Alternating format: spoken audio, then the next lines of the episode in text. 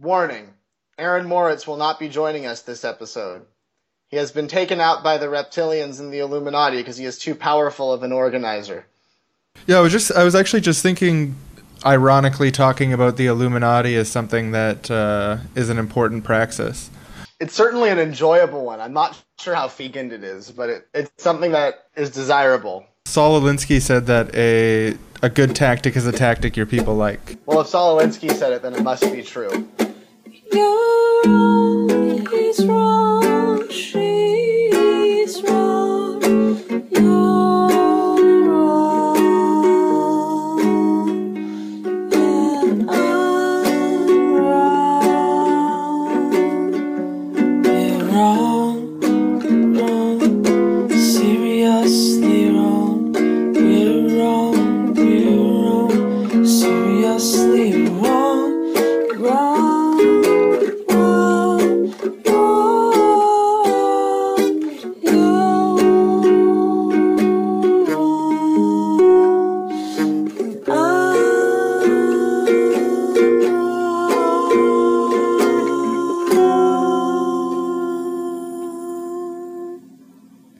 that that world of life is profoundly affected by social developments. Now, this is a very provocative notion, however simple it might seem, because what it says is that the center, the locus, the target, the focus, use whatever word you want, of the environmental problems that we face today exist not only in our attitudes toward nature, but in the kind of society in which we live. Our attitudes toward nature, and I want to use the word nature very provisionally, that that phenomenon that we call natural evolution, of which we are products, our evolution in the natural world can be clearly traced today with an enormous amount of supportive paleontological material or anthropo- physical anthropology and the like our evolution out of the natural world, and we are still part of the natural world, even as we evolved out of the natural world to form a social evolution, has profoundly affected the natural world, and unless, however importantly we talk about the need to change our attitudes to the natural world, however we seek to evolve a greater sensibility, a richer sensibility toward the world of life around us, the social relations, the economic relations, the marketplace have a more profound effect upon our relationship with the natural world than even our attitudes, important as these attitudes may be. The very idea of dominating nature, now let me stress the word idea here, because I am consistently misunderstood about this. The very idea of dominating the natural world, I have argued in a very lengthy book, stems from the domination of human by human. So, Pete, you're a relative expert on the subject of Murray Bookchin's ideas. I would disagree with that, but I, I'm I'm well studied in them. You're a relative expert compared to me. For now, I have faith that one day your Jedi powers will expand. Well, thank you very much. So, for for someone who's googling Murray Bookchin and has no idea who he is, what is Murray Bookchin? Who who is he?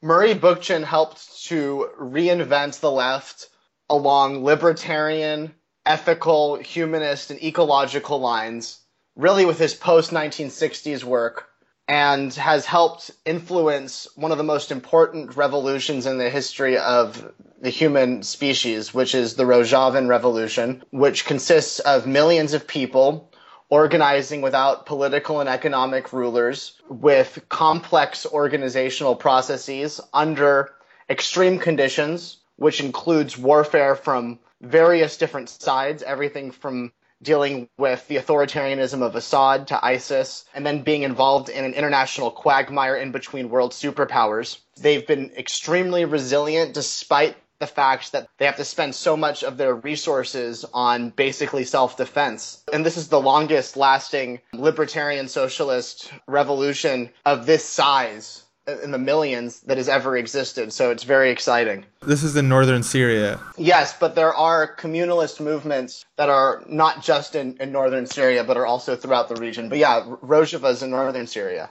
And and you said that there's millions of people participating in this right now? Yes. So wait. so that seems like a lot. It's absolutely huge. It's it's amazing, and, and when we when we really look at it under the kind of context that they're dealing with, it's particularly amazing. But even without the context, what they're doing is a, a rather inspiring movement.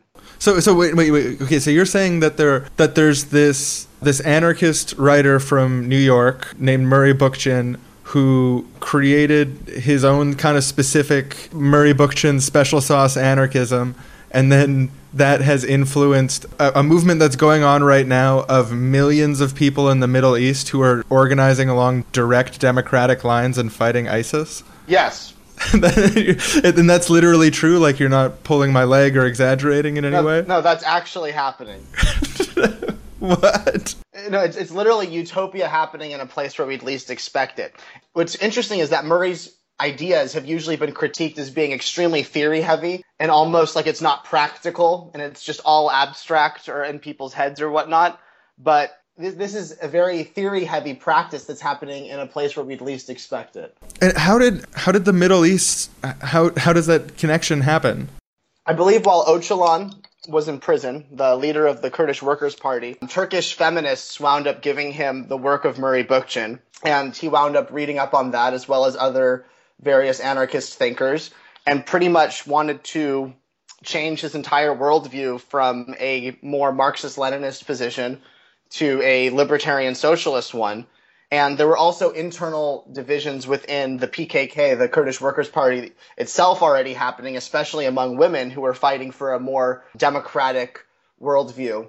And that kind of coalesced, and eventually that was that was pretty much accepted. So the Workers' Party was kind of brocialist until Bookchin came along. Um, yeah, I, I think that there were there were so there was some brocialism that that got unbrocialized. The thing that first kind of pulled me towards Murray Bookchin is this idea of post scarcity anarchism, which I kind of saw as a, a really utopian vision of what is possible with technology. What is. I think uh, the post scarcity anarchism book is pretty much the height of 1960s utopian writing. It's extremely psychedelic, it's extremely beautifully written, and it's it's inherently rational at the same time. He advocates for forms of freedom in that book that are pretty much based on policy making power being at the lowest level in freely associated organizations. And he advocates for this new content of post scarcity where we use liberatory technology, that is, technology that has an ethical thrust to it, that's designed to be in harmony with the ecosphere as well as with human freedom. We implement that uninhibited by cost efficiency and profit and the state, which pretty much capitalism and the state have their own metrics for how they use technology. The state needs to maximize violent technical potential relative to the people it rules over and even relative to other people external to it. Whereas the market is all about maximizing accumulation and, and capitalism about having hierarchical production to do so. And that very process pretty much makes it so we're not able to actuate technology that is potentially available. And we see this five decades later, plus, since he's written the basic text for post scarcity anarchism, we still haven't actuated some of the liberatory technology that he was discussing in the 1960s. Even rooftop solar hasn't been anything close to um, fully actuated. Uh, and that, that's some of the most basic technology he was talking about at the time. I mean, Bookchin was talking about the potential for automating the vast majority of mechanical labor, freeing humans to have a life of leisure, to do what they want, and have a new a new level and degree of self management that could really free us from undesired labor and just uh, unleash human creativity on, on extremely large scales. So, in a way, Murray Bookchin is, is kind of compatible with transhumanism. I don't know what Murray would think about transhumanism. I'd imagine he'd think that it's a kind of hyper extreme technology that requires a delicate approach, to say the least, in regards to how we use it. But it, it's not something that he ever really touched upon. No, he never touched talked about merging with machines or using AI in any, any meaningful sense. Mainly, he was interested in automating mechanical labor to free us to do creative activities that we would enjoy to do, uncoerced by economic systems that force us to compete with our technologies in order to get labor in order to survive. He wrote about this in the 60s. Yes, this is before Jacques Fresco. This is before inventing the future, which brings the critique forward that basically automation is a good thing, but that capitalism won't give us the automation that we need. It's only going to give us the capital. It's only going to give us the automation that it needs, which is sometimes going to be actually antagonistic towards working people. And Murray never thought that pretty much technology under the influence of capitalism is going to usher in a new system or that it's going to create an inherent crisis for capitalism. He thought that capitalism was extremely resilient and that all the past crisis theories of capitalism had failed and that we shouldn't assume that internal contradictions within capitalism are going to cause itself to fall and that, that thinking such things would inhibit us from doing what's necessary to actually prefigure a movement that is going to actually be sufficient to bring hierarchical political economic governance to an end by thinking that it's just going to fall in on itself or, or give birth to communism out of capitalism, sort of the way that Marx sometimes put it. I love that because it's kind of a pet peeve of mine that the, the politics of procrastination politics, like the idea that we're going to start the revolution tomorrow or that something needs to, that we need to wait. It's treated as a type of wisdom in a way to say, like, you need to wait for the right time to have a revolution. Like, revolutions won't just happen in any conditions. There needs to be some sort of specific, uh, societal change that brings about the revolution, and that this this is kind of touted as wise, but then is also at the same time used as an excuse against like putting in the work of actually starting organizing for such a crisis scenario. Spot on. What's interesting is there's actually something to the idea that there are certain revolutionary moments or certain moments where there's more likely to be um, direct change from events. However, it's precisely what we do in between those kind of moments that is going to determine, in part, how those revolutionary moments play out. So the idea that we need to wait for such a moment in order to act is going to actually inhibit our ability to act well during such a moment. There's a degree of urgency, and, and we need to take that seriously and organize as soon as we can. On one hand of the the Murray Bookchin ideas, I feel like there's the post scarcity anarchism, which is this technology forward kind of utopian a society where um, technology is in harmony with human need and technology is not uh, is not something that you know uh, dominates people or or takes things away from people. And then on the other hand, there's the not an incompatible idea, but at least the superficially opposite idea, which is the kind of social ecology, these ecological ideas about living in balance with nature and, and seeing democratic processes as an, as an extension of, of nature, which it feels kind of like an opposite in a way. It's interesting because the, the deep ecologists and the biocentrists who, who Murray opposed ideologically throughout his life, those people tried to make it seem as if human freedom and ecological resilience are incompatible with each other so that humans need to be dominated by natural laws and sort of only forage and not use any applied knowledge or art or technology in any in any kind of meaningful sense. Whereas Murray said it's it's precisely the process of negating human freedom and that anti-humanism th- through systems that are hierarchical that wind up creating ecological problems. So ecological problems are not caused by the fact that we have neofrontal cortexes or opposable thumbs or human biology, nor is it caused by human society without adjectives, nor is it caused by technology without adjectives.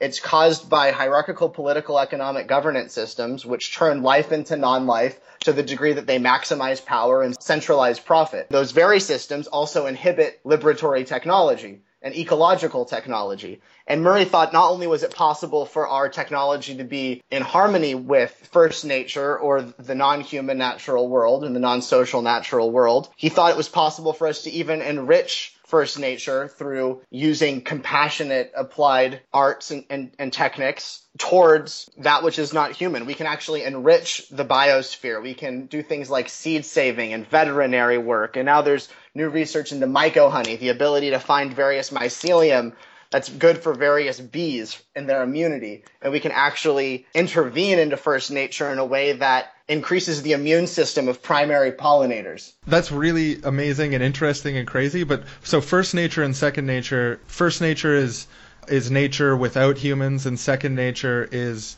humans and human technology, human society. It's an extension of nature that's at the same time distinct. Yeah, so so the best way to put it would be second nature as social nature and first nature as non-social nature. And all second nature is within first nature, if you will, and developed out of it, but not all of first nature is um, second nature. Second nature is actually nested within first nature. Yeah, it's part of nature, but it also has its own qualitative differences. If there was a if there was a, a hyper intelligent pig that we were having social relationships with, then that would become part of second nature. Or even if human beings are interacting with something uh, as dumb as a pig, that that is within the context of second nature because it's a social relationship. Is that am I understanding correctly? Exactly how to parse out those limits and definitions is difficult. But pretty much second nature is the social world, first nature is the non-social world, and third nature was what he posited as a way to harmonize second nature with first nature, which was the conception of a free nature, where you have humans as nature rendered self-conscious in harmony with first nature and adding to it. That is fascinating. Little known facts about Bookchin. Bookchin used to get in ideological arguments with Bernie Sanders. Bookchin is a three foot tall woman who lives in a shoe. Bookchin was very influential in People's Park in, in Berkeley and the counterculture of the 60s and informing their ideology. Some of Bookchin's work include The Wealth of Nations, The Communist Manifesto, and Atlas Shrugged.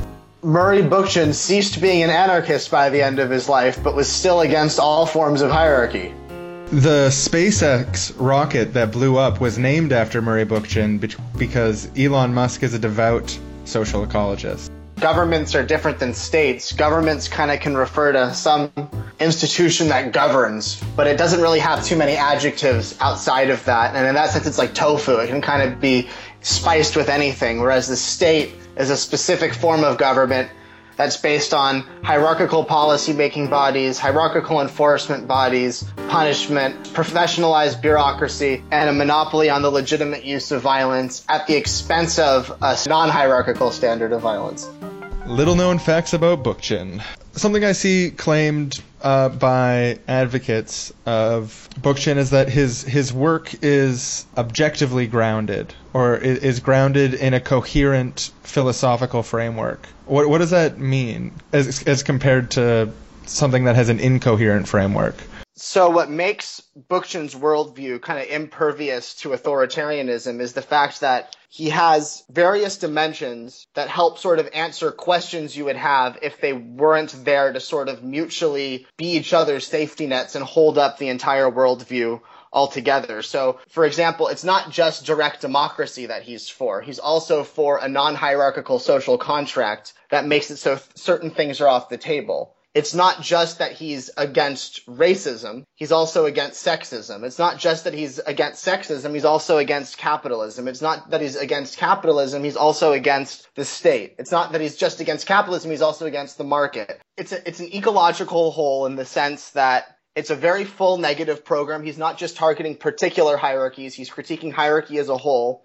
And he has a positive program as well where he advocates something that we should be for these directly democratic communes that use liberatory technology within a non hierarchical social contract. It's the combination of his entire worldview that makes it sort of give it its ethical thrust. Without certain parts of it, it might be not possible to actuate or not even desirable. The whole body of his work played against itself you feel like kind of inherently defends itself against the capacity to be like co-opted or uh, or turn into like a violent authoritarian structure or something like that to the degree that the coherent worldview is actuated. It has certain defenses against sort of infiltration from authoritarianism or from third positionism. For example, if, if you notice in contemporary circles, when you have negative single program activism, so we're against this one evil thing, it can invite a lot of people who have very backwards views. like for uh, Wall Street, Occupy Wall Street's a great example. You're against financial corruption, and then you have these communists protesting alongside these Ron Paul audit the Fed libertarians. Very little common ground to be found there between those people. Right, Bob Avakian's cult mixed with Ludwig von Mises' cult, mixed with human rights activists, mixed with kind of kids just getting into left politics, mixed with libertarian leftists, mixed with individualist anarchists, mixed with social democrats, and then whatever the lowest common denominator is between them is just that they're against something, I guess, which isn't sufficient to even challenge that negative program. It's not, it's not, it's not able to, how do I put this? It's not able to sufficiently be against what they're against through only being against what they're against and not positing a positive program. Oh, someone someone made the point uh, somewhere on the internet recently uh, that I liked, which was that just being against things is advocating for there to be less things. You need, also need to have a suggestion of a replacement. So, like, if you're going to say that we can't do something anymore, you need to suggest what we're also going to do instead of doing that. And I thought that was like a really interesting argument. It sounds kind of similar to what you're talking about as far as like a positive, not just having a negative platform. It's like no pipelines, but like uh, a positive platform as well, which is like no pipelines, instead nuclear power, or instead geothermal power, or whatever.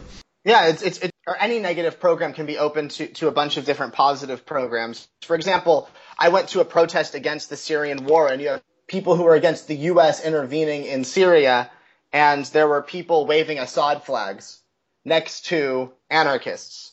Um, I've been to BDS or Palestine Solidarity rallies where there are ho- open Holocaust deniers and open anti-Semites there. Even though the negative program of being against U.S. military or the U.S. states or against the occupation of the Palestinians, even though that negative program is necessary, it's not sufficient. It doesn't mean that you're not going to have reactionary views such as Hamas solidarity or Assad solidarity. So it, you need to have a negative program that is sufficiently negative that, that encompasses certain universals and not just particular hierarchies, but universal hierarchies, along with a positive program that posits something else. Because even the negative program of being against all hierarchies is open to people who are just against all institutions as well as hierarchical institutions. And all of a sudden you have people who are against hierarchical institutions, some of which want a primitivist society with six billion people dead, other people wanting a utopian left libertarian future who are organizing together under the ultimate negative program of non-hierarchy. So it's interesting to see that even the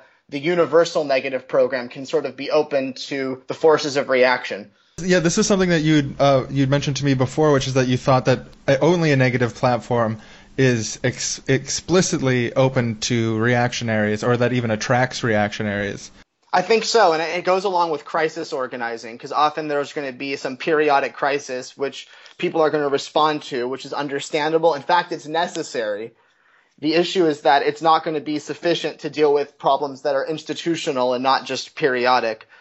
Another thing that Bookchin was seemed to be pretty uh, pretty big on advocating for is this idea of um, the the study group as a way to organize political action he did think that during times where there wasn't anything organized, that that was the place to go to meet like-minded people and then to move into various kind of action and organization. Because he had a huge critique of the action, action, action, action politics that, that wasn't concerned with prefiguring a new society and organizing and building a movement. On, on there's kind of a divide between, I guess, like prefigurative politics, like bringing the world you want to see in the world today, and uh, the alternative, which is, I guess, working within the compromises of this world to create a revolutionary change in the future. Is that is is that something that Bookchin's firmly on the side of prefigurative politics, or is there kind of like a synthesis there?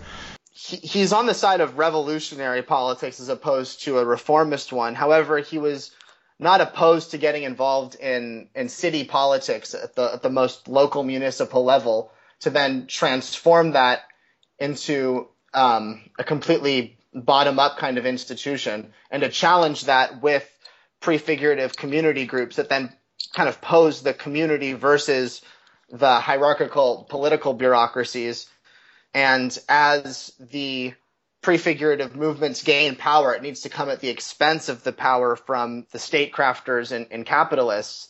And as that happens, there's degrees of tension. And, and he thought it was essential that those movements run candidates for city council to then take power away from reaction and to kind of defang the state and demilitarize it because the state is too militarized to have an open conflict with and have any hopes of success. So he thought it was important to go into the vessels of city government and defang the state and then pit confederations of communities against the state. And on a large enough level, that can become revolutionary. Whereas on a local level, it's it's more parochial. It needs to be confederated along regional lines for it to actually pose a threat to an institution as evil and powerful as a 21st century state.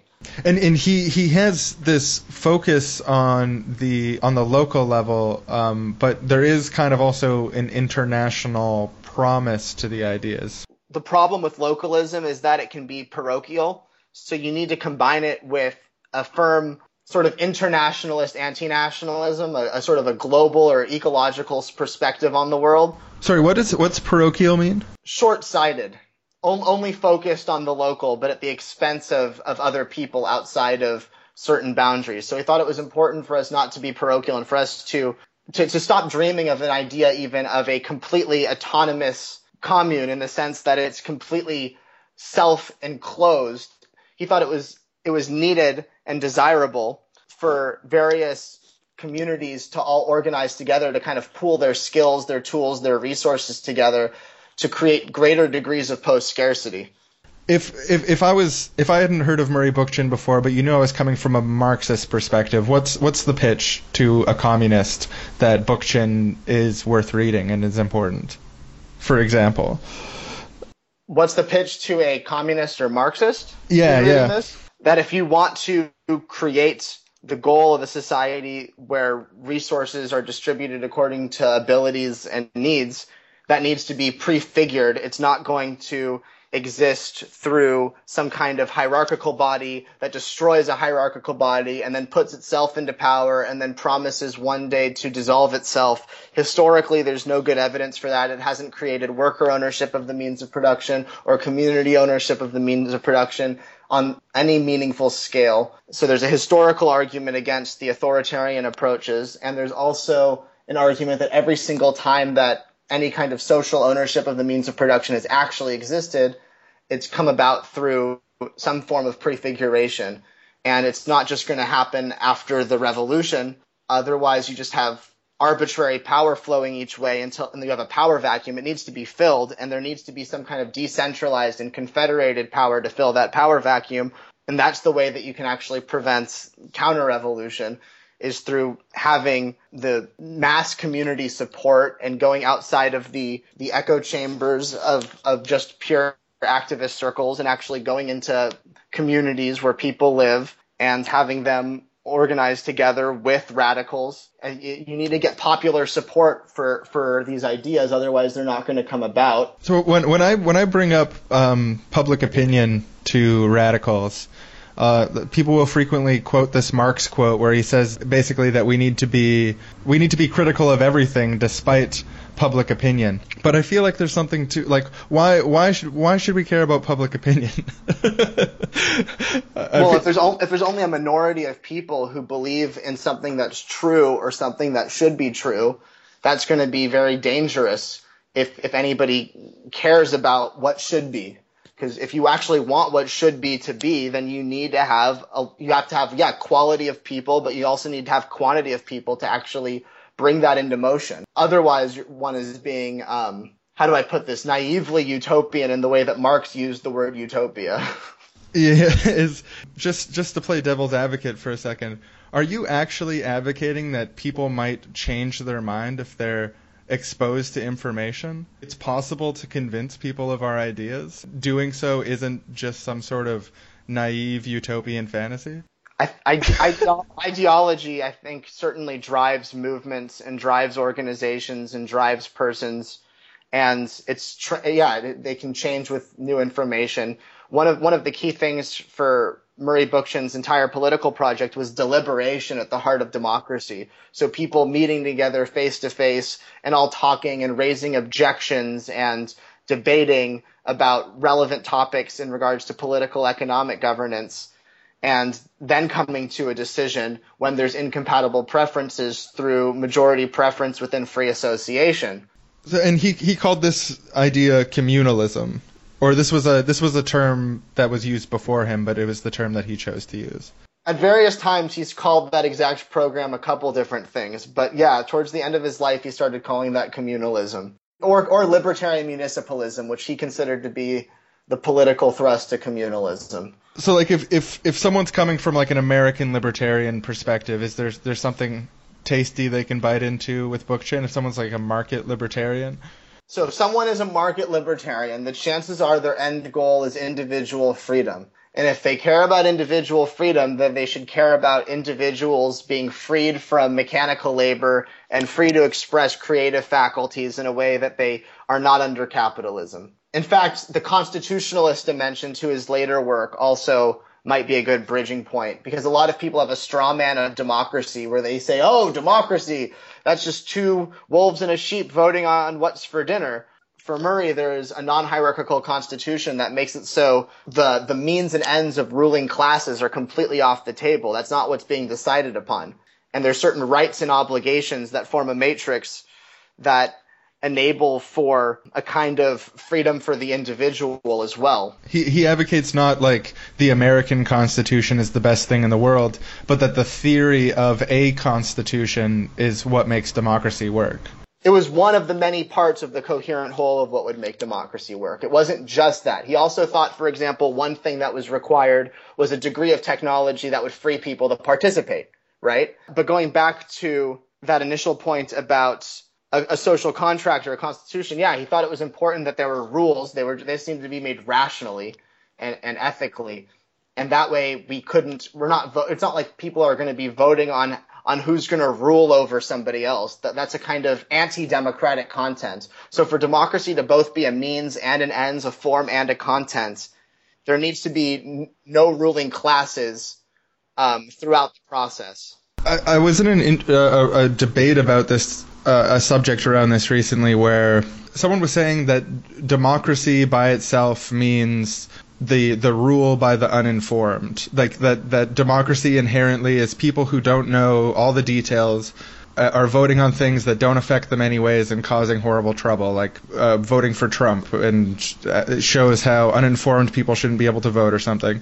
And I was suggesting that it was actually it was actually the opposite that uninformed people voting is undemocratic and that it would be democratic if the people were informed and then they voted. Like it would be democratic. Democracy doesn't start and stop at the electoral system in place but it's actually kind of like a holistic a wider cultural thing like democracy involves access to information and also access to ideology access to conflicting worldviews and so it, that that reminds me of that same type of thrust which is like that the these these democracy straw men I, I feel like need to be torn apart because they're ridiculous Yeah, sophistry never went away. I, I agree with you. You need to have an educated populace if you want to have educated content. And that doesn't mean that you have a less free form because the content isn't perfect. The content's never going to be perfect. But if you have if you have a population that has general knowledge and places the burden of proof on claims appropriately and applies a precautionary principle when they're too ignorant to know, then you can kind of check for people voting on technology that isn't liberatory, for example. But it's certainly true. You need to have an educated populace as of one of the many factors that would make democracy actually functioning. And, and within the Bookchin utopia, there would be a lot of free time because of all of the, the labor being saved by the automation, and there'd be a lot of time to enrich oneself, be creative, do research, participate in public life, and so on. This is very kind of central to his dem- idea of democracy. While at the very same time, the very process of deliberation is itself an education process in regards to the questions of what is reality, what reality should be, how we know what we know, and how to get validity, soundness, prudence, cogency, etc. So the very process of voting becomes an education process. I had entered the Communist Children's Movement in 1930 in New York City. I was only nine years of age and had gone through the entire 30s as a Stalinist initially, and then increasingly as someone who was more and more sympathetic to Trotskyism. And by 1939, after having seen Hitler rise to power, the Austrian Workers' Revolt of 1934, an almost completely forgotten episode in labor history, the Spanish Revolution, by which I mean the so-called Spanish Civil War, I finally became utterly disillusioned with Stalinism and drifted increasingly toward Trotskyism. And by 1945, I finally also became disillusioned with Trotskyism, and I would say now increasingly with Marxism and Leninism. But the essential thing, so far as I'm concerned, as I reflect upon all of this now, is that I had gone through a period of Marxism, which is almost unknown today to many American radicals. A period when Marxism was a workers' movement to a very great extent, and when it, was a movement in the streets, in which hundreds of thousands of people at times could be brought out in massive demonstrations throughout the country under red flags, whether it be communist or socialist. And by the end of the Second World War, and particularly by the end of the 1940s, I literally saw this movement disappear, and disappear from history, at least as far as the United States is concerned. And I have no belief whatever that it will come back again. Namely, what I'm saying is, I saw the end of the classical workers' movement. And I had to ask myself, why had this come about? What did this mean? And the conclusion I came to is this the workers' movement never really had a revolutionary potential. That the factories, and I had worked in factories for 10 years, and had worked in factories partly as a labor organizer in the old CIO, that this workers' movement had never really had the revolutionary potentialities that Marx attributed to it. That in point of fact, the factory, which is supposed to organize the workers in Marx's language, mobilize them, and instill in them the class consciousness that is to stem out of a conflict between wage labor and capital, in fact had created habits of mind in the worker that served to regiment the worker, that served in fact to assimilate the worker to the work ethic, to the industrial routine, to hierarchical forms of organization, and that no matter how compellingly Marx had argued that such a movement could have revolutionary consequences, in fact, such a movement could have nothing but a purely adaptive function, an adjunct to the capitalist system itself. And I began to try to explore what were movements and ideologies, if you like, that really were liberatory, that really freed people of this hierarchical sensibility and mentality, of this authoritarian outlook, of this assimilation by the work ethic. And I now began to turn very consciously toward anarchist views. Because anarchism posed the question not simply of a struggle between classes based upon economic exploitation. Anarchism really was posing a much broader historical question that even goes beyond our industrial civilization. Not just classes, but hierarchy. Hierarchy as it exists in the family. Hierarchy as it exists in the school. Hierarchy as it exists in sexual relationships. Hierarchy as it exists between ethnic groups. Not only class divisions based upon economic exploitation. And it was concerned not only with economic exploitation, it was concerned with domination. Domination with, which may not even have any economic meaning at all. The domination of women by men in which women are not economically exploited. The domination of ordinary people by bureaucrats, in which you may even have a welfare, so-called socialist type of state. Domination as it exists today in China, even when you're supposed to have a classless society. Domination even as it exists in Russia, where you are supposed to have a classless society. You see, so these are the things that I noted in anarchism, and increasingly I came to the conclusion that if we were to avoid, or if we are to avoid, the mistakes that were made over 100 years of proletarian socialism, if we are to really achieve a liberatory movement, not simply in terms of economic questions, but in terms of every aspect of life, we would have to turn to anarchism because it alone posed the problem not merely of class domination, but hierarchical domination. And it alone posed the question not simply of economic exploitation, but exploitation in every sphere of life. And uh, who who was this guy as a person? Was he kind of an asshole? I have no clue who he was personally. He seemed like a really groovy person. There's there's a lot of the the primitivists and lifestyleists who like to frame him as a grumpy old man whining about everything. well, that's cool. I like grumpy old men as long as they've got really coherent theories on how to save humanity from eco-apocalypse. You can be as grumpy as you want. That's the way I feel, but I also don't think he was that grumpy. I think he, he seemed like a pretty groovy person actually. He was he was known as a counterculture elder. That's what Janet Biehl called him in the biography she wrote about him. And during the 60s, he was one of the few people over 40, I think, that the kids would talk to. Oh yeah, because he's a he was a red diaper baby.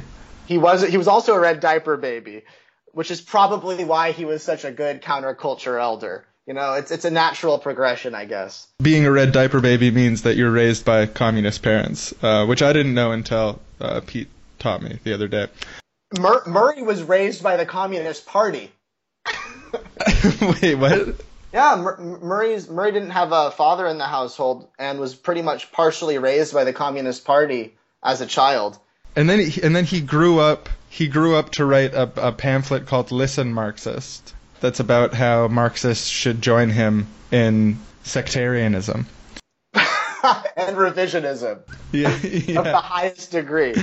And, and and that pamphlet's really interesting. It's it's a great critique, and it just shows his his amazing ability for polemics, which he had later on in his career to an even crazier degree when it came to his polemics against deep ecology and, and lifestyleism. yeah. He, he he he kind of picked beefs at different points and tore into his uh, his ideological enemies. I think he's usually correct too when he does so. Yeah, it's not it's not just him flying off the handle and being wrong. It's like he's got a a good point to make. But there's a certain tone and intensity that comes with his writing on those subjects that can easily turn people away. Uh, it was mentioned uh, deep ecology before, and and what what was his problem with deep ecology? They pretty much posed human freedom to ecological integrity and said that humans pretty much have to submit themselves to first nature and pretty much do the bare minimum in regards to survival uptake and not really advance technology in a meaningful sense, which is by extension anti-democratic because it's precisely technology that gives us the free time that allows us to have democratic processes. Unless you still have slaves. Oh yeah. sorry. sorry. But I was going to say there's something really cruel about the way that deep ecology and biocentrism views the world is it sees all life as having inherently like equal value. So it poses a mosquito to a human as as viewed as equal. There's no there's no difference. It's one thing to say that we should give life consideration unless there's a good reason not to. That that that's fine. And that there's if there's not a good reason to harm something, that there's not a good reason to do so, that's fine as well. One can even have a vegan ethics while saying that they don't think that a human is the same as a mosquito, because it's precisely um, human capacity for for imagination, for virtue, and not merely pleasure and pain, and for intentionality of extremely high orders, where we're able to desire things that we desire and desire and, and then act upon them. There's certain things about humans that are special, and it's precisely through anti-humanist interactions that we actually create the vices that then make it so we treat the the biosphere in such cruel ways. So if we are actually serious about caring about non-human life, we need to focus on its social roots, which deal, yes, with the hierarchical systems, but also the vices produced by irrational or authoritarian relationships. the domination of nature is rooted in the domination of human beings over one another. And if that's true, then that needs to be a central focus point if we're serious about caring for the non-human world. Whereas deep ecology will often talk about some kind of how do I put this? A kind of the, the problem is the way humans treat the non-human world, not the way that humans interact with each other, which by extension makes it so we treat the non-human world in cruel or irrational ways. The deep ecologists are kind of like a a, a brocialist being like, we'll worry about microaggressions after the revolution, sweetie, except with uh, ecology. We'll we'll worry about interpersonal human domination after we figure this uh, ecology stuff out. I think you're onto something. I'm not sure if the metaphor is perfect, but you're right about the way that the deep ecologists view such things. Yeah, they they they, they kind of see humans sometimes as an oppressor class, and then they treat them accordingly, according to like an identitarian social justice worldview. Oh yeah, it's almost like uh, third worldism, except just applied to all human beings, even in the third world. I think you're correct. That is exactly what it is.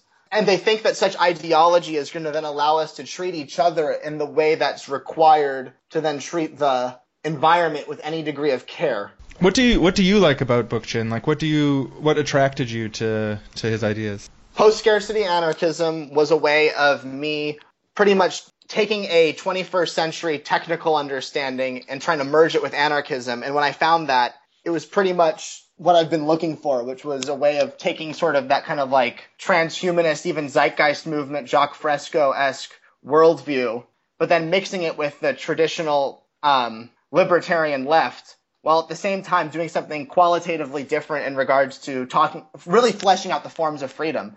Um, for example, Kropotkin never really came up with a specific decision-making process. He just said it should be based on free agreement in some kind of bottom-up way, whereas Bookchin came up with a, a fuller form to democracy. And it's something that he he described in detail enough that it's now being practiced by um, how many people in the Middle East? Millions, over three million at least. Like I I don't know how I hadn't heard that number because I like reading about Rojava, but three million seems like a lot of people. If you interpret me as like some sort of blind bookchin ideologue, it's so much like a infomercial. Like, wow, what is what has Murray done next? Three million, huh? No, but I'm I am legitimately surprised by that number, which I haven't heard before. Are you sick and tired of your social movements being ineffectual and unecological? You should snort meth.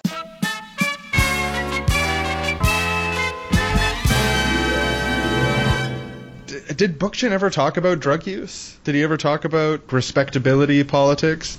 The the critique of lifestyle anarchism is kind of a critique of that, hey? Not necessarily. I think he's more critiquing the idea that drug use should be normative or that it's re- it's revolutionary. He always thought that drug use should be like a personal choice. He even talks about how he used to use cannabis sometimes in a couple interviews. Um, and I know he used to, to drink during some points in his life as well. He was he never did psychedelics, for example, and he didn't really. I don't think he was a fan of them in any meaningful sense. He thought that a lot of the times the epiphanies people were having from these substances were not informed by reason, and he thought that he worked really hard for his brain and didn't want to gamble with it in any kind of way. But he just thought that there was an issue with conflating these lifestyle choices with um, some conception of, of the political should and overemphasizing these sort of personal choices as as revolutionary. It's not that he's saying fuck drugs so much as he's saying when you do drugs, you're not overthrowing hierarchical dominations of human beings. And and even and even that the over obsession with them within a movement can be at the expense of, of greater ideals. And what's interesting is, look, I actually came into anarchism through punk music. It was bands like Crass that got me into Noam Chomsky. And I use cannabis very frequently. So I'm somebody who's coming from, I guess, um, some kind of countercultural world or whatnot. And I think his critiques of lifestyleism still hold true. When you, when you have people who are more obsessed with, um, the subjective aesthetic than the good, I think there's huge problems with that. Or just like the, the individual's absolute autonomy to be unbounded, um, as opposed to some conception of social responsibility and social freedom, which actually gives more individuality. I think that those those were good critiques he made of countercultural movements.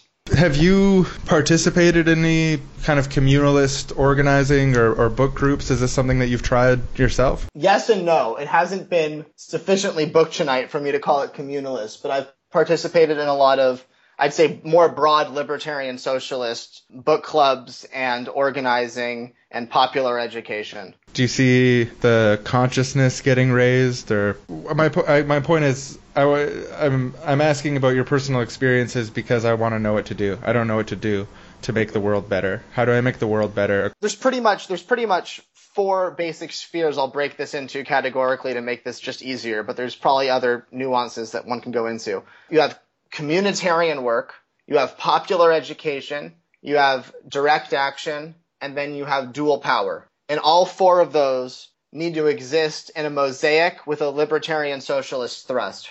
Communitarianism deals with pretty much social work and meeting people's needs. Direct action deals with people directly taking action against hierarchical institutions and to create non-hierarchical ones when you have that institutionalized sufficiently, you can have a dual power system where you actually build a third sector to the market and the state that builds power, takes it away from the market and the state, and eventually pits itself against it while it hollows it out. Then you have popular education, which is the work done to then educate, and then those ideas have effects in regards to action, in regards to movements, um, in regards to work that's done or, or things that are not done. etc. So I think that we're we're very driven by the theory, and I, I I can't help but stress how important it is that we have good theory, so we have good action. People who understate the importance of theory are it's going to be at the expense of their action, ironically. So I would say it's it's a mosaic of those kind of four spheres. Do you think it's, it's fair to call that the the ecology of tactics? it's an ecology of tactics, that's for sure. I don't know if it's the. I think someone could probably flesh that out a lot better. I think it's very crude, but I think it's a good framework to, to look at things from. Someday it will be once it's refined by reading groups and once it's refined by through popular consciousness raising and collaboration and face-to-face democracy, then we can confidently call it the ecology, but until then it's just an ecology. Well, I don't think there's an I don't think there's an end to it. I think we're gonna we're gonna probably consistently develop new and better tactics for moving the world forward at different points in time and space. I don't think there's an end to tactics to achieve the good. I think that's a developmental thing. I think the end will exist when society ends. If society ends. Hopefully. Hopefully not. Although the, I'm sure the biocentrists in the audience are applauding. Yeah, if human beings all die, then uh, then cows can run free. Welcome to Keyboard Warrior Radio Theater. I just got back from a camping trip and it was so fun to be in the wilderness with my other friends from Deep Ecology. When we were out there, we all decided that we think that 6 billion people should die to save the earth because the earth is good and humans are bad. The very anti-humanism that you're prescribing as a solution to the ecological problems is at its very root. Who is this grumpy old man? What a curmudgeon. The process of killing six billion people would be so brutal, so extreme. It, it would be an ecological devastation. And it's, and it's precisely humans who have the ability to fix a lot of the problems hierarchy has caused. We have the potential to actually use liberatory technology to remedy those issues instead of not intervening positively, which would be ecocidal relative to our potential. Okay, well, maybe we won't kill 6 billion people, but uh, can we at least kill the bourgeoisie? How about we restrain the bourgeoisie from being the bourgeoisie and use self-defense appropriately only to the degree that it makes sense to accomplish expropriation? Reading your posts is giving me cancer, which is like all posts I read, which are all made by humans, and because humans are cancer. Go rewild yourself. I think I'm going to rewild this comment section by deleting your comments and blocking you. Because you are the imposing voice of technology on this pristine wilderness of my Facebook comment section, which was untouched and pure until you, a human, came and ruined it all with your original sin because you bit the apple by starting to organize and pass information down generations. And you have things like cars and technology, which is bad and uh, and there's no difference between you and animals except for you're bad. So you're blocked. Nothing is worse than a digital primitivist echo chamber. And we'll see you next time for another episode of Keyboard Warrior Radio Theater. Oh man, digital primitivist echo chamber. I think that should be like the name of our emo band. Sad songs about how it's very implausible to leave society. So Pete, I was wondering if do you feel like the left is like really successful right now? Like, are we killing it? I don't know if the left exists right now. what does that mean? I'm very skeptical if there's something that exists right now in the United States that we can call the left as a, as a, as a serious, succinct movement of any meaningful kind. So you're you're like a uh, you're like a leftist truther. You like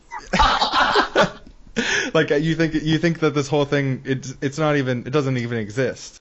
We have fragments. I don't think it's a, I don't think it's a coherent movement of any meaningful kind right now. Do you think of it as a as a meaningful as a meaningful category like left versus right or, or Oh, it's one of the most important categorical distinctions I can think of in the political universe. what do what does it mean?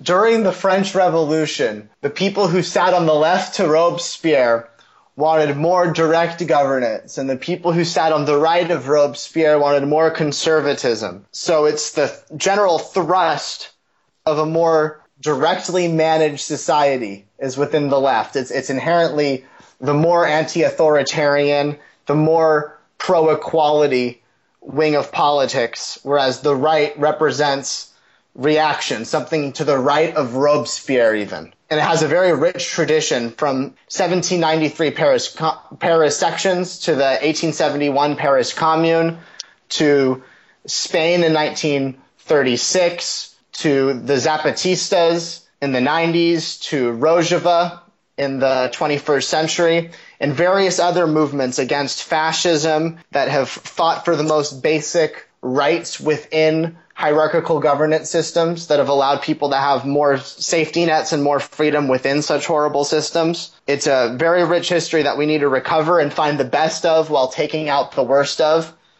and build on top of it. Otherwise, I think we're we're doomed to reinvent a wheel um, in a funny way that the Zeitgeist movement kind of did, where it claimed to neither be right nor left. And sort of, since it didn't have any of this left tradition and it didn't take the best parts from it, it wasn't sufficiently political. It didn't have a sufficient uh, dual power program and a, and a sufficient positive program, even, or a political one, and, and any kind, of just merely an economic one. So it's when people lose that entire tradition and throw the baby out with the bathwater that they're unable to sort of decipher history for all the gems. The importance of the, the left categorization for you is the historical legacy of the left that you're you conceive of being on the left as redeeming the historical struggles of past leftist movements and bringing them to fruition. Much more than that, though, because I think it also represents a general thrust against authoritarianism, for equality, and for self management. And for democracy, for greater democratization. But why left and right rather than something like to and fro? or a, a 23 dimensional political compass that's impossible to read. Yeah, I want one of those. There's many different categorical schemes that one could use t- to describe various political views. The left-right one happens to encompass this broad range of more conservatism, more authoritarianism, less democracy versus its antithesis, which is the left.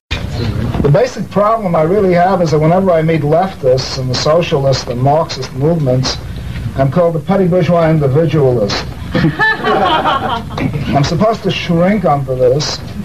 Usually I'm called the petty bourgeois individualist by students and by academicians who've never done a day's work life in their, their entire biography, whereas I have spent years in factories and in trade unions, in foundries and in auto plants. So after I have to swallow the word petty bourgeois, I don't mind the word individualist at all. I believe in individual freedom. It's my primary and complete commitment in individual liberty. That's what it's all about. That's what socialism is supposed to be about, or anarchism is supposed to be about, and tragically has been betrayed. And when I normally encounter my so-called colleagues on the left, socialists, Marxists, communists, they tell me that after the revolution they're going to shoot me. that is said with unusual consistency. they're going to stand me and Carl up against the wall and get rid of us real fast. I feel much safer in your company. It happened to me recently where a someone on the communist spectrum in the same conversation was like imploring me to consider their ideology and read these texts and was saying that if the revolution happened they would kill me. Oh, I've had many um, state socialists and tankies tell this to me. I, I get it. I, have get, I've gotten it pretty frequently. It's a thing that happens. They're relatively consistent about that in particular, about tell, saying that they'll kill dissenters and actual leftists.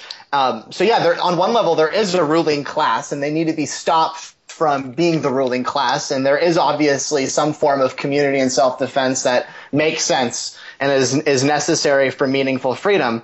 While at the same time, it's also important to note that the problems are not like just like some ruling class, but it's actually an overall political, economic, hierarchical system um, that can take various forms and that can have many different people in those positions over time. And we have to actually deal with that system and not just individuals and not just um, the ruling class, but ideologies and social systems that allow for ruling classes. And you, you, do you think that this type of this type of violent threat is indicative of being a real leftist, being the leftist leftist around? Oh, wait, you're talking about the violent threat towards you?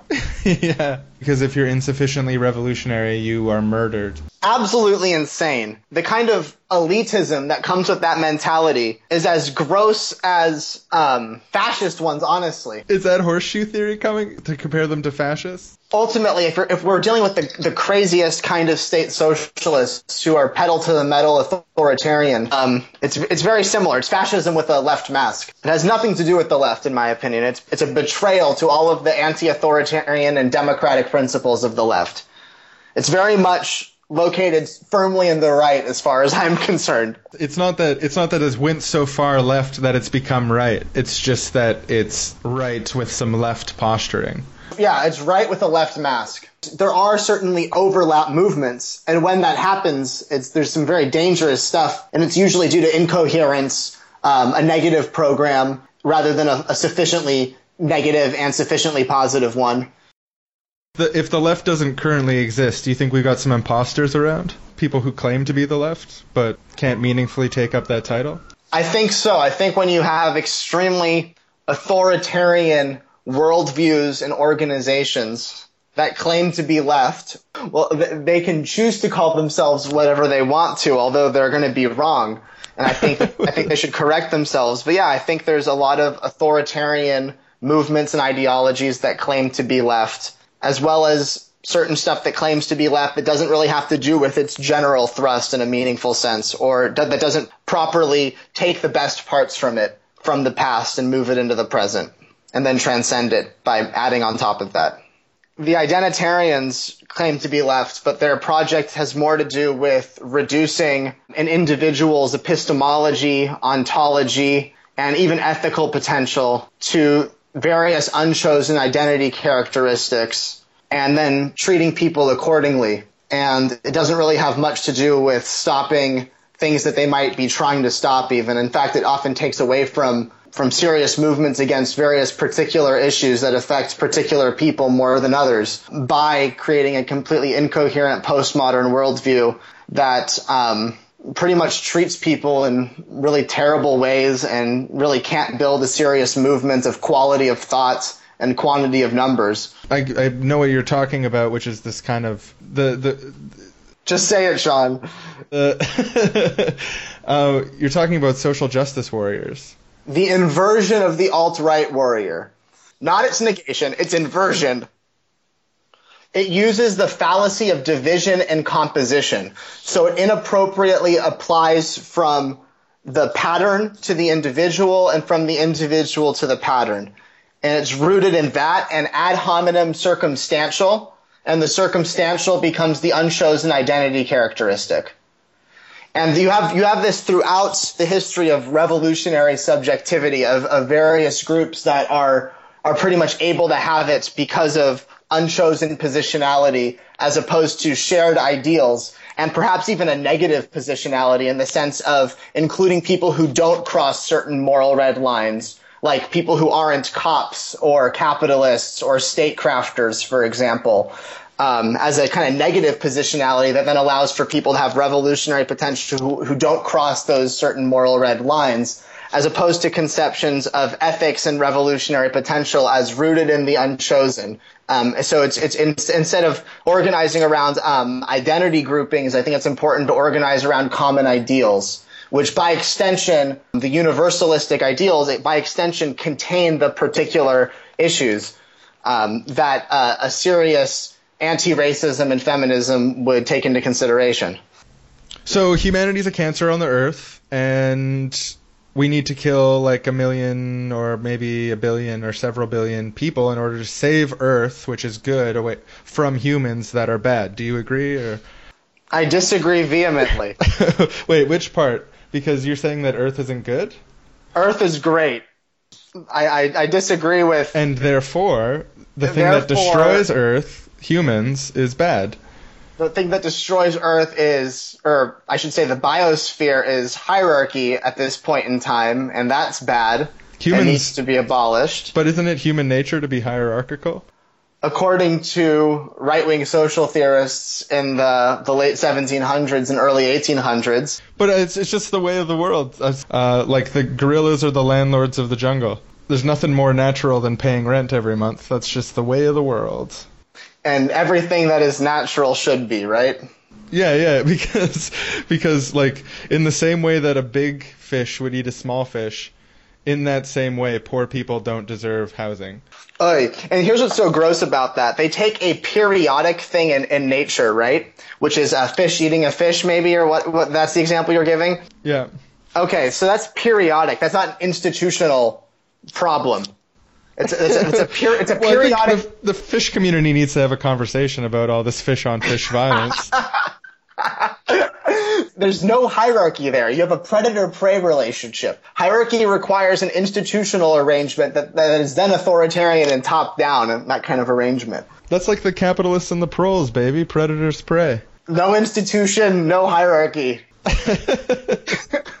Hu- human beings, we have these um, these completely irrational, counter to our shared interests systems of hierarchy that in order to justify we look at nature and try to like find examples of things that are almost like the way we're fucked up. And we like collectively I mean we, we like very selectively try to find these tiny little parts of nature that tell us that the way that we hurt each other is fine. Um, so we like project our inhumanity onto nature and then use it as evidence that our inhumanity is fine all along which is not really like it's not a scientific perspective to to, to not notice that uh, lions aren't actually the king of the jungle they don't they, they don't get to decide what all the other animals do or collect taxes or anything like that and the queen bee isn't a queen. But I think it's important to, to, to note that there's there's gradations of intentional community within natural evolution, humans happening to be social and institutional. But you, you find grades of that throughout nature, but you don't find anything that is an actual institutional arrangement until we're dealing with Homo sapiens sapiens. Yeah, it emerged out of first nature, but it's qualitatively different. And institutions, we're talking about like formal rules, formal intentionality that's communicated, that's designed to continue onwards and not just be periodic. And that, that's something that's very special about that humans. That gives us a certain um, importance in regards to the way we treat each other, because because we have that institutional ability, we could potentially cause a, a ton of harm or do a ton of good. We can potentially save first nature and second nature from the next non-artificial environmental catastrophe. We can we can do a lot of good with our institutions, and we can also do a lot of horrible things. It allows, and with with greater technology plus hierarchical institutions,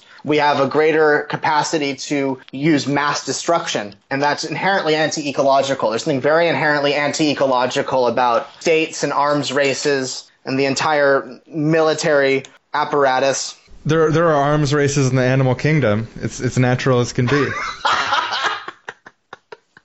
the, the absurd conceptions of evolution as only being competitive and brutal, and that being the only major factor in evolution and in the, the biosphere is just so false. There's so much mutualism and amensalism and commensalism and complicated mutualistic arrangements where you have keystone species that allow hundreds of other species to then exist there and their interesting little arrangements. And there's, a, there's an extreme imperative more than ever just in regards to global warming and, and, and species extinction and loss and other just ecocidal catastrophes that are constantly happening and the degree of weaponization on the planet. The combination of all of the above makes ecological and political ethics more um, relevant than ever before in, in, an interesting way, more urgent, more important to very to, to deal with very seriously. What is the self crit that the left needs to receive? If you can only pick one. To focus on universalisms that contain the particulars that they're trying to focus on, rather than particularism at the expense of universalism. I think it's impossible to focus on every particular proportionally to how much we should focus on them. I think that's impossible. I think given that it's impossible to do so, it's also important to just focus on the universal issues. Like for example, if by by understanding hierarchy itself and being against hierarchy itself, by extension you're against the particular forms if you're being consistent. And that leaves you with a broader negative program. And also, it's often true that by focusing on certain universal issues are you able to deal with certain particulars appropriately or to deal with them in a way where there's um, the good by the end of it, and not merely um, just the dealing of one branch of a problem while the root remains and is growing branches perhaps as fast as they're being chopped down. The the more universalistic humanist perspective looks at a metric of allness and by extension deals with particular problems appropriately. So, as as Karl Marx said, to be radical is to grasp things by the root, and you advocate for a universalist root to be grasped instead of fighting off branches. as well as a universalist positive program to put in its place that is able to deal with every particular problem that we can possibly deal with. Universal human liberation. Absolutely. From hierarchy. I'm just trying to think of how to respond critically to what, what you've said, which I believe is factually bulletproof. Like you described a perfect idea that has no weak points. Even the smartest devil's advocate for this idea is a straw man, because no one would dare speak against such a self evident idea. There's no. You're, tr- you're treating everything as, as extremely biblical. that's how I. That's how I feel. Like I was need to. say, like, I'm a doctrinaire convert. Like I'm not interested in what I'm looking for is to create systems of social exclusion along the lines of of the uh, the the new Bookchin religion. Uh, and create a culture around Murray Bookchin that is able to uh, compete against other leftist cultures, but with ideas that refute their stupidest ideas. Um, so my interest is more about like figuring out how can I make people afraid to not be a Bookchinite. how can I how can I make sure that if someone doesn't know their Bookchin that they're being laughed out of any that's what I'm more interested in. oh no. Oh no. That's horrible.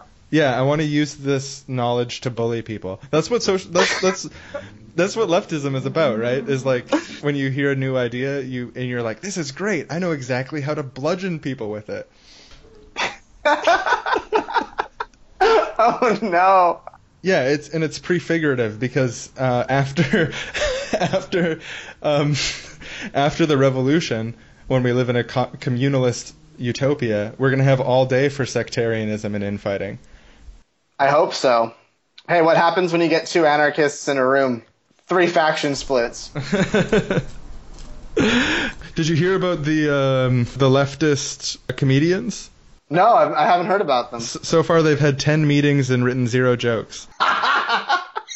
Well, that's that's because they were probably using unanimity as a process instead of some kind of social contract based democracy with free association.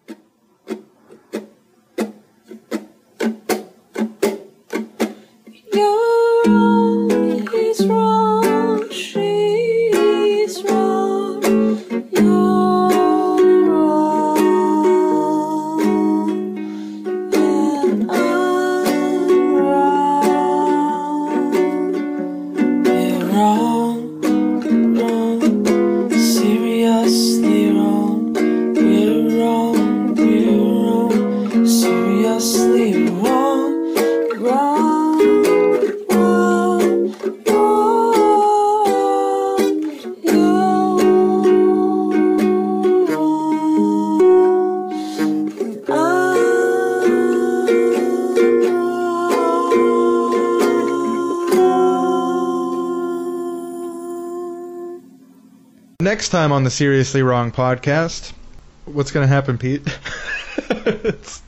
Spotlight moves to Pete. Whole show about kombucha. Will you come back for the kombucha show? No, But, but you're the you're the only kombucha expert I know. I don't know about kombucha, where it's located historically. It seems like a Whole Foods trend. it seems uniquely located towards the Whole Foods population. Yeah, I don't know if kombucha's white or if it's something that we've culturally appropriated. I don't think it started with white people, but I don't think cultural appropriation is a problem. I think I think it's just it's just it's just something that happens. I don't know why people drip on it. I don't think culture has a blood quota. I think people who think culture has a blood quota are are extremely reactionary. I think that's a good example of authoritarian with a left mask kind of stuff. Is the idea that that needs to be even socially sanctioned in regards to culture and blood quotas. Ugh, that's so gross and regressive. It's it's interesting because you have the alt right who are telling white people to segregate themselves culturally, and then you have the the cultural appropriation, the anti-cultural appropriation warriors telling everyone to culturally segregate. Oh yeah, we're still in the warning right now. I'm just I'm just trying to talk about the good. Warning, next episode we learn more about the good. it's a great topic. According to Wikipedia, at least, there's little or no evidence to support the, the positive health claims of kombucha, and there's a lot of uh, documented cases of adverse effects, including fatalities. So Booch, booch. that's why I'm kind of like a I'm an insurrectionary anarchist, and I advocate feeding kombucha to the the the bourgeoisie. The kombuchwazi. The kombuchwazi. The geographic origin of kombucha is unknown. You know why it's unknown? Illuminati. Cultural appropriation. That with the breakup of tribal societies, and to the extent that these societies were egalitarian, to the extent that these societies viewed at least their own members, not those outside in most cases, but at least their own members in various tribes, as co equals, to the extent that men regarded themselves as co equals with women, to the extent that elderly people regarded themselves as co equals with younger people, that the breakup of that sense of complementarity, of co-equality, leading to hierarchies, in which the most striking that are known to us are patriarchy, and more precisely patrocentricity, gerontocracies, the rule of the young by the old, by the way, the most widespread, along with patrocentricity, the most widespread form of rule that existed long before economic classes emerged these age groups and the basic idea that certain individuals such as shamans had mysterious powers of their own not only over the natural world but over human beings ultimately leading to priests and ultimately leading to deities with priestly corporations supporting them conditioned our attitude toward the natural world. Nobody would have thought that you could dominate the natural world without first bringing domination into society. The very idea of domination wouldn't have appeared. Hence the idea of dominating the natural world, which can only be an idea. We can't dominate the natural world. It's an absurd statement. You can't dominate a chair, you can't dominate a tree, you can't even dominate an animal. It doesn't know that it's being dominated. You have to have a, an intersubjectivity, an interaction between two subjects who know what domination means before domination can emerge. That that domination which existed among human beings gave rise as men began to dominate women, as age groups began to dominate, older age groups began to dominate younger ones, as you began to see warrior groups dominating the rest of the community and forming a state all the way through. That whole system of domination, which people internalize, which they make part of their psychic mechanisms, accepting submission, and women have done that for thousands of years, as you know, and many subject people have done that for thousands of years. Internalizing it, extend it out into the natural world leads to the idea that the natural world can be and should be dominated.